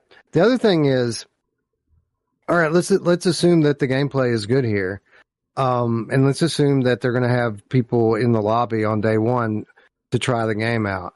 Um, the combat better not be like what they do in Moss. like it better not be that because that that that gameplay, the combat in Moss, while it's great and it adds to the overall package of what Moss does, it's not a gameplay mechanic that stands stands fine on its own. Right. It's a good complementary thing, but you're not going to want to be button mashing in a competitive brawler. Um, they better have fleshed this out fully to something that's actually very different from Moss, but just has a similar aesthetic with characters that you recognize. That's what my hopes are for this game. Only time will tell. I don't even know if I want that. Like I'm, I was a, a, little disappointed. This is where they took the, the Moss universe. This is where they're taking Quill, uh, in the gang, right? Because I feel like this is, this is two very different audiences. Uh, and maybe I'm wrong about this, right? Um, in fact, maybe I should put a poll up in the chat and find out if how wrong I am about this. But I feel like these solitary single player, solemn, emotional adventures, right? That that that Moss Book One and Two took us on. It's not the same audience that's looking for a MOBA. I don't I don't think that that is even remotely the same audience. And so you're taking in usually when you use an existing IP to sell something new, you're relying on the foundation that that initial IP has created in that user base that eh, to, to help you, you know, expand your audience. So like not only you're, you're going to show, sure, we're going to do this different genre and we're going to get some new people, but we're also going to try to take all these people with us who love the IP. I don't, I can't imagine too many people who love this IP for what it is want to see it go in this direction. And so I, I, I think this is just a weird business move from top to bottom. And I, and I don't know how successful it'll be. Yeah, I don't know. I don't want to judge it before I learn more about the game and before I play it. I, I agree with your sentiment. Um, I suppose there are things that they could do that make this a, you know, a magical world with a lot of lore and kind of set the stage for a good game, even if the game is very different in terms of gameplay. So, yeah, I agree. It doesn't really make sense from the outside looking in, but what I do know is that the, this is an amazing team of talented developers, mm-hmm. very creative people, and maybe they've come up with something here that we're just not thinking of. So, um, we'll see, man. We'll see. Uh, I hope it's good. It certainly could be. Uh, but you know, the pieces don't all seem to add up from the outside looking in. You think it'll be sure. free to play? Hmm, that's a good question. I feel like that's their only option at this point. No, knowing them, I would say no. Uh, right. you know what I mean? Yeah. Um, yeah, they they they priced work, they priced they priced Moss Book one and two at a premium. Didn't give us any like initially when they first came out on PSVR one. Released them again at a premium on PSVR two. Didn't give us any kind of upgrade path. So yeah, you would think that these are the kind of people who are looking for money up front uh, and not willing to, you know, ha- have the confidence that they're going to have some kind of sustainable user base uh, that'll buy, you know, that'll be sustained on microtransactions. Uh, Maybe. Poll, poll's not going I hope well, that's the, the case. Poll's not going. I know. Well. I know that microtransactions are kind of a bad word, but I do hope that's what they're doing here. I hope this is a free to play game that depends largely upon people making secondary transactions to make the game profitable. Um, that makes sense for this type of game. So maybe, maybe that's what they're going for. Yeah. Uh, with 50 votes so far, the poll is says 18% are interested in a Moss MOBA, 84% are not. Uh, make sure you get your uh, vote in. Um, I know I didn't give you too many options. I'm sorry. I know that some people would have loved them maybe, but I, I, this this is a gut reaction poll, right? I wanted I want to know your gut reaction. Yeah, I'm interested. No, I'm not, because I think I think half the people here would have just selected maybe because we don't know anything about it. We haven't seen the trailer yet. Uh, when we see the trailer, I think that'll prove what Wes is saying that this is t- again a talented group of developers. They make very polished games, um, but they they make very polished single player story you know, narrative driven games. That's what we know them to have made so far. Um, I hope they also have the ability to make something engaging from a competitive multiplayer standpoint. Yeah. Yep. Hope it's good. I, I hope so too, dude. I hope every game is good. I'm just always foolishly optimistic, and that's not good. Uh, I think there's a couple tips I got to get caught up on here. Magnus Granholt with the 200 Nokia cell phones. Thank you so much, sir. He says, thanks for being the main reason my PSVR 2 has value. You are doing God's work, the work Sony failed to give us. thanks, man. That, that warms my cold, dead heart. Uh, Chris, the Swedish game cat with the 20 Sekiro says, keep doing you and not selling out. I bought D4 FML. What's D4? Why am I not? I don't know. I'm trying to think what D4 would be. Hmm. I remember D in D2 on Dreamcast. well, then, four. Yeah, I don't know, man. Uh, tell us in the chat. Diablo 4. Diablo 4. Albert got it. It's Diablo 4. Oh, Diablo 4. Okay, yeah. There you go. A lot of uh, people bought Diablo 4 and they're very upset about the changes that have come to the game in recent weeks. So here's something I didn't consider, Wes. Um, we, you know, we sort of said, or I sort of speculated to the fact that maybe Moss Book 2 didn't sell all that well, right? They had priced it really high. Um, we didn't see it really on the charts until this month when it had a sale last month. Um, do you think that Polyarc is, is, is making this change and, and attempting a MOBA because they're saying, hey, our single player narrative driven adventure didn't pan out. Like we got to try something different uh, for our next title. Do you think this was in a, res- a, response to that? I'm sure that's part of it. Um, I'm sure part of it's artistic too. You know, they they they're probably getting bored with making this. I mean, when you think consider how many years it took for them to develop Moss and then Moss Book Two, these guys are looking at close to a decade of developing the same thing. They probably just want to do something different and it is a bit of a gamble to go competitive multiplayer with it, but if they put forth a compelling game, if they leverage the uh, the known title that that uh, loved all around the world and kind of use that to garner some attention, um, maybe it pays off for them in a big way. I mean, we don't really have a a great MOBA in VR yet. Maybe this they're trying to make this one be the uh, the first one. Gamecat Chicago says, "Right on." Right on. I'm just kidding. He didn't say that, but I figured like he, you know, he's doing really good at participating. uh, so I, I, would just fill in right there for him. Um, all right, man. Well, listen, you know, like obviously, you know, we talk a lot of shit around here and, uh, but, but as, as Wes said, we do hope for the best for every game. Um, and, and honestly, you know, Meta's got so much fuck you money over there that like, it's hard to blame a studio for taking shitloads of meta money. That's just a thing. And, uh, yep. you know, it, v- VR is not the easiest industry to be in. So when somebody's just going to throw money at you, I'm sure it's hard to say no to that. And I can't imagine too many studios would say no. Um, we'll see, we'll see all of Shell's, Schell's games over on PSVR 2 eventually. We'll see all of, um, Polyarc's games over on PSVR 2 eventually.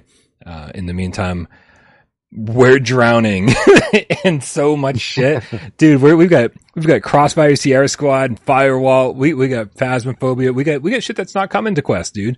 And it's just it's it's a amazing month ahead of us, dude. So uh, and and the the, the fact that we kicked it off with VR Skater, we kick flipped it off with VR Skater. Oh, oh, I saw what you did there. Yeah, I went there. Um, amazing. Nine out of ten. Brian Paul without parole. Yeah, I saw that. Yeah. All right, man. I'm going to end this poll. 88 votes. 19% of you said yes, you're interested in a Moss MOBA. Uh, I, oh, 20, just changed to 20% right before I hit close. Wes, I, I, no, I, I guarantee you that a significant portion of that 20% are interested because it's Moss. So that, that's why, even though it, you know, the, it's a very different game and, and, you know, fans of the game might not like their characters and their universe being used in this way. That's why they're doing it is because they're going to get some level of interest just because it's a Moss game. Yeah. Chris Forthenberry says, We barely know anything about Firewall, though. Um, that's not totally true. We know that it's know Firewall quite a 2. lot. And so you have a good idea of what contractors to expect, you know, the, the types of maps to expect, the type of gameplay that there's going to be. I will tell you that the, the best part of Firewall Ultra hasn't even been talked about yet. So, uh, I, if you liked, I'm interested. if I'm you liked, interested in that PVE. Like they keep they keep pumping up their new PVE mode. Yep. Uh, I want, I want to know more about that. Yep. If I, I think that the, if you liked, if you like zero hour and you want more of that, you are good to go here. Uh, but again, they they you're right. They have not unveiled everything, and uh, and and it's shit you're gonna be excited for. Stay tuned. Fireworks. I don't know. Need I, I need I need a producer to throw that shit in, add some impact. Um, hey, listen before before we um before we get on to 20 questions, uh, as you guys know, like you know, we're, we're a really close community. Um, and some, you know, and, and sometimes shit happens and, and, and we don't hear about it. And, and, and, and, uh, I just, let me, let me, let me just, let me just skip all the, the precursor stuff here, uh, and say, uh, one of our, one of our loyal game cats, Master Game Catster, uh, ended up in the hospital this past week with a, with a heart attack. Um, you know, he'd already been dealing with enough stuff, uh, but he had a heart attack.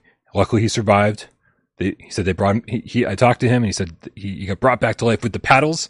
And as it turns out, Wes, not a not a pleasant experience to be brought back to life with paddles. Everyone's like, "Oh, they brought him back to life," but no one realizes that it's a very painful experience to be brought back to life with those things. Uh, so he's going through it. And w- just want to send all my love out to Master Game Catster um, and his family uh, glad he survived, obviously, um, and hope that he just continues to um, excel in the right direction and and get better and better. That's it. Ran for you, Matt. Get better, bro. Uh, and with that complete tone shift, it's time for some 20 questions. Uh, are you ready to guess what PSVR one or two game I'm thinking of, Wes? I am ready to attempt to guess what PSVR game you are thinking of, Wes. All right. Uh, everybody in the chat, help him out. Uh, I don't know if this is going to be easy or hard, so let's just fucking do it. On your mark, get Des. Go. Has this game been announced or launched on PlayStation VR 2? Yes. Yes. Has this game launched on PlayStation VR 2? Yes. Okay, great. Have we talked about this game today? No. No. Okay, here we go. Is this a horror game, Brian? No. Uh, is this game uh, exclusive to PSVR 2, Brian? Um, no. Well, I guess I should clarify. You can, yeah, you can by that. clarify what's up. Is this game on PSVR 1? Um, yes. I'll count that as the same question. That's five. Okay. All right. So this is a game that's on PSVR 1 that launched to PSVR 2. It's not a horror game. Um, all righty then. Uh, does this game support multiplayer in any form? Um, I don't believe so. Maybe leaderboards. Uh, oh, the, not in a traditional sense. Uh, there is certainly ways to interact with other players. Let's say that. Hmm. I feel bad for The- are there- that. Do you are there vehicles in this game, Brian? Uh, not to my knowledge. Okay. Is there full locomotion? Uh, yes. Okay. I feel like I should have thought of uh, all these questions ahead of time. Right, so there's full locomotion, um, but not vehicles. So I guess we can assume that we're walking in this game. Um, let's see. There is some form of interaction with other players in this game. Is it a shooter? Uh, no. It's not a shooter. It's not a horror game. Um, PSVR one games that came to PSVR two. Um, is this game based upon a known franchise? No, that's 10. Okay, so probably a strictly VR franchise.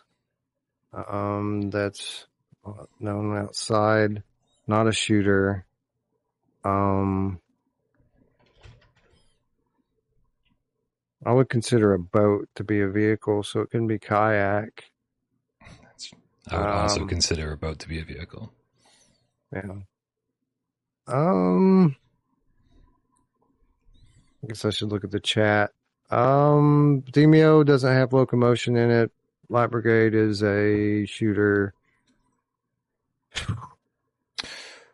I would, I would, Is it? I would say Demeo has locomotion in it. full All depends on how you d- depends on how you look at it, right? Because you're there's Definitely not full locomotion in Demeo, but it are whatever. Uh, your um, characters on the board have full locomotion. They don't even have full locomotion. You're just kind of pointing to where they go. It's more teleportation at best. Okay, Yeah, moving that's on. not that's not full locomotion. Um, is this a turn-based game, Brian?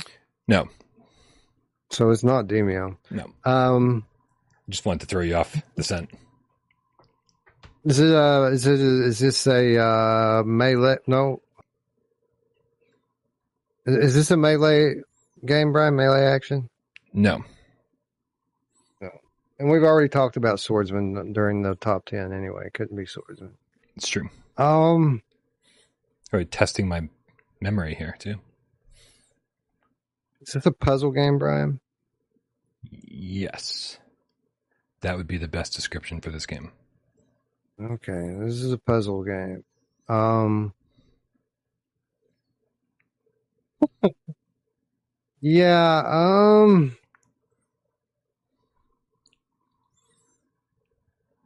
There can't be Tetris ever. There's no locomotion in Tetris. There's no locomotion in puzzling places. Ian Um, says that Brian, if this game turns out to be that Neptune one again, AJ will reach through the screen and punch you. PSVR one games on PSVR two that aren't shooters and they're not horror games. That is a puzzle game. Puzzle games on PSVR two that were on PSVR one. Um, Fishman's Tale's not out yet. Uh, man, I'm drawing a blank here. Um, Red Matter two is not on on PSVR one. Um. Beat Saber, not Thumper, not Rez. Um, did we talk about the Room VR? Room VR doesn't have full locomotion in it. Uh, I'm going to run out of time. Um, I'm going to give you a few extra seconds because I stalled on a few of these things and there was some confusion, but I'll give you a couple more questions. um, I'm just going to go with, I'm going to take Twitcher's word for it that there is locomotion in puzzling places and ask you, is the game puzzling places, Brian? It is not puzzling places, Wes. It is in fact enhanced games and THA LTD humanity. Oh, You control a dog that does indeed have full locomotion in third person as he runs around uh, each puzzle. Um, and is uh, humanity not in the top 10? did you ask about top 10? I asked if we mentioned it during Oh, oh today's oh, oh. episode. It's, man, if now you got me, now you got me questioning. Was it? There's no way. No, because it's it's it's a hybrid game, so it would have shown up on the PS5 or PS4 yeah, section, that's right. not the That's PSVR right. two. You're right. Yep. You're right. You got me. You got me. Uh, Way to ruin my great day, Brian. Well, I really, I really didn't really get you. my my only goal was to get Looper because Looper's I'm, I, it's us playing against Looper every episode is what's happening here, and so I didn't see Looper get it, and that's all I cared about. We beat Looper. It's good. Um, not a game uh, that I uh, has have spent a ton of time with. Didn't love what I played the first couple hours, but uh, but obviously people I love and respect, like Elbert, uh, goes to bat for this game constantly, and so I do feel like there's more here than meets the eye. And one day I would like to get back to it. See, I screwed myself here, Brian, when when I started thinking about PlayStation One games. PSVR because one. by default you think about old games, right? You don't think about stuff that's recently come to PSVR one. You Right. think about old games that were already on PSVR one. right came so out that's what got me. simultaneously, right? Yeah, that's right. Yeah. That's what got me. All right, man. Before we get out of here, tell everybody what's going on over on Virtual Strangers. Why should we be tuning in uh, this week, this weekend? What's going on over there? Uh, what are we doing this week? Um, there's some potential that we're going to going to do Uncharted four again this week. Uh, like I said, if we don't do it this week, we're going to do it next. I, I want to be able to finish it. I want all of us to be able to finish it. So if it turns out that that's not going to be the case, then we'll push that till next week. What we are going to cover this week is the Risa project prologue, which I think you covered on uh, episode Whoa! Monday. So excited! Uh, that game looks beautiful. Yeah. Yeah, it's it's Unreal Engine 5. It uses photogrammetry in the game. Uh, it, it's using Lumen and Nanite in a VR game. These these are all, you know, groundbreaking things for VR that we haven't seen done in uh in VR game yet. So I'm fairly excited to get in there and check it out. I did just get a key for it. Shout out to the developers for sending that through. Better than Life and Studios. uh, yeah. Yeah. So we're going to be talking about that for sure. Here's what's funny, week. Wes. I do have to I do have to chime in and say uh, over on Twitter when some uh, you know look, Five obviously follow Better Than Life Studios and they were announcing, hey, this is out and you can play it now, blah blah blah. And some somebody responded who had played it and said uh, that you know that it's nice that it's using Lumen and Nanite, Unreal Five, the whole thing. But they said, but I can't wait until this gets on PlayStation Five with HDR. They said because everything looks a little flat. Uh, on PC. And so it's so funny that it's using all this advanced stuff and there's still somebody out there going, can't wait for the PSVR 2 version. I'm like, fucking right, dude. That's awesome. Yeah, um, from what I'm hearing, uh, it's it's particularly resource hungry, and Oh, shit. it I'm an early. Better Than Life is is Kayak People Looper. Uh, who who is this? Uh, I'm sorry to interrupt you, man. man. I I don't know. Give me a half a second, and I'll tell you. Um, Uh, I can tell you that they're from Poland and that they're very friendly. So, like, Real I Invented reached Studio. out to them. My bad. There you go. Okay, thank you for the So I reached out to them uh, for a review key. I sent the. well, We covered. We did a segment on Sunday. Monday, I, I write up an email and send it in to request the key. As soon as I finish the email, I flip over to YouTube and Paradise Decay is playing it. So I'm like, "Holy crap, PD!" As usual, I report something on my on my show, and then the next day you're playing it. Uh, I literally just sent the re- key request in, and we didn't know it, but the re- the the studio was lurking in the chat, and they're like, "We got you, bro. We'll, we'll send you a key." And then they sent me a key on Tuesday. It was pretty cool. Very um. Resource hungry game, from what I understand, uh, needs some optimization. Obviously, with something that is photo real, like literally photo real in VR. Um, it's going to be resource hungry. Uh, we're going to try to work around that and uh, kind of see the game in the best light possible as it stands today. So tune in for that this Friday, Strangers in the Night. Hell yeah. Uh, ben Schroeder with the five dollar tip says, "Sup, Sup? sup." Nice. Uh, awesome, Wes. Well, thank you uh, so much for joining me today. Um, slow news day, which obviously means two hour episode. Yeah, right. Fucking ridiculous. Uh, and thank you everybody who hung out and stuck with us the entire time. We love you uh, so very much. Um, shout out to all my moderators who make my job easier each and every day. I don't tell them that enough. This is kind of like where I tell them how much I appreciate them. I go days without talking to them and I feel terrible. They're awesome people. Um, also, uh, you know, obviously Sci-Fi Game Cat Henry, Jay Meow, uh, for all the things that they do. Uh, everybody that supports the channel financially. Patreon.com slash without pro games. Uh, everyone over here that's a member, uh, everyone that tips during the show, even if it's just to say sup or hell yeah or exactly or right on. Um, you're awesome. You're all awesome. Really appreciate you. Uh, of course, everyone who hangs out, shoots the shit during the show, uh, and everyone who sits back and watches the show and doesn't say a goddamn word. We know you're out there and we love you just as much. Happy Wednesday, Wes. Happy Wednesday, Brian. Happy Wednesday, Game Cats. See you soon.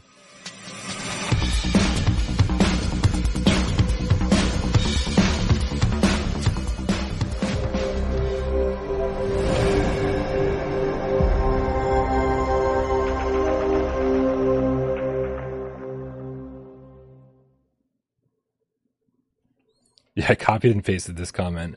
Um, just said, dude, sometimes when we're doing the show, like, uh, some, some comments will just fucking tickle me. Like I, I, it's really hard, obviously, to keep sh- keep up with the entire chat the entire time, and I feel bad anytime I miss like a, a great comment or something. But like, obviously, you guys know that it's I'm trying to do a lot of things over here. Um, but but sometimes a comment will just like fucking make me laugh out loud in the middle of our conversation. And when we were starting 20 questions and you figured out it was a PSVR 2 game, Mountain Man Gaming said, well, this should be easy since there's no games on PSVR 2. right. So you can right. actually you can actually go back in time and watch. Uh, you can you can see me read that comment because I actually laughed out loud when I when I read it. I fucking love that shit. You burned me, Sony. I'm blaming my loss on Sony. You burned me. All right, man. Two hour show. Let's get out of here while we still can. Good night, everybody. We love you all.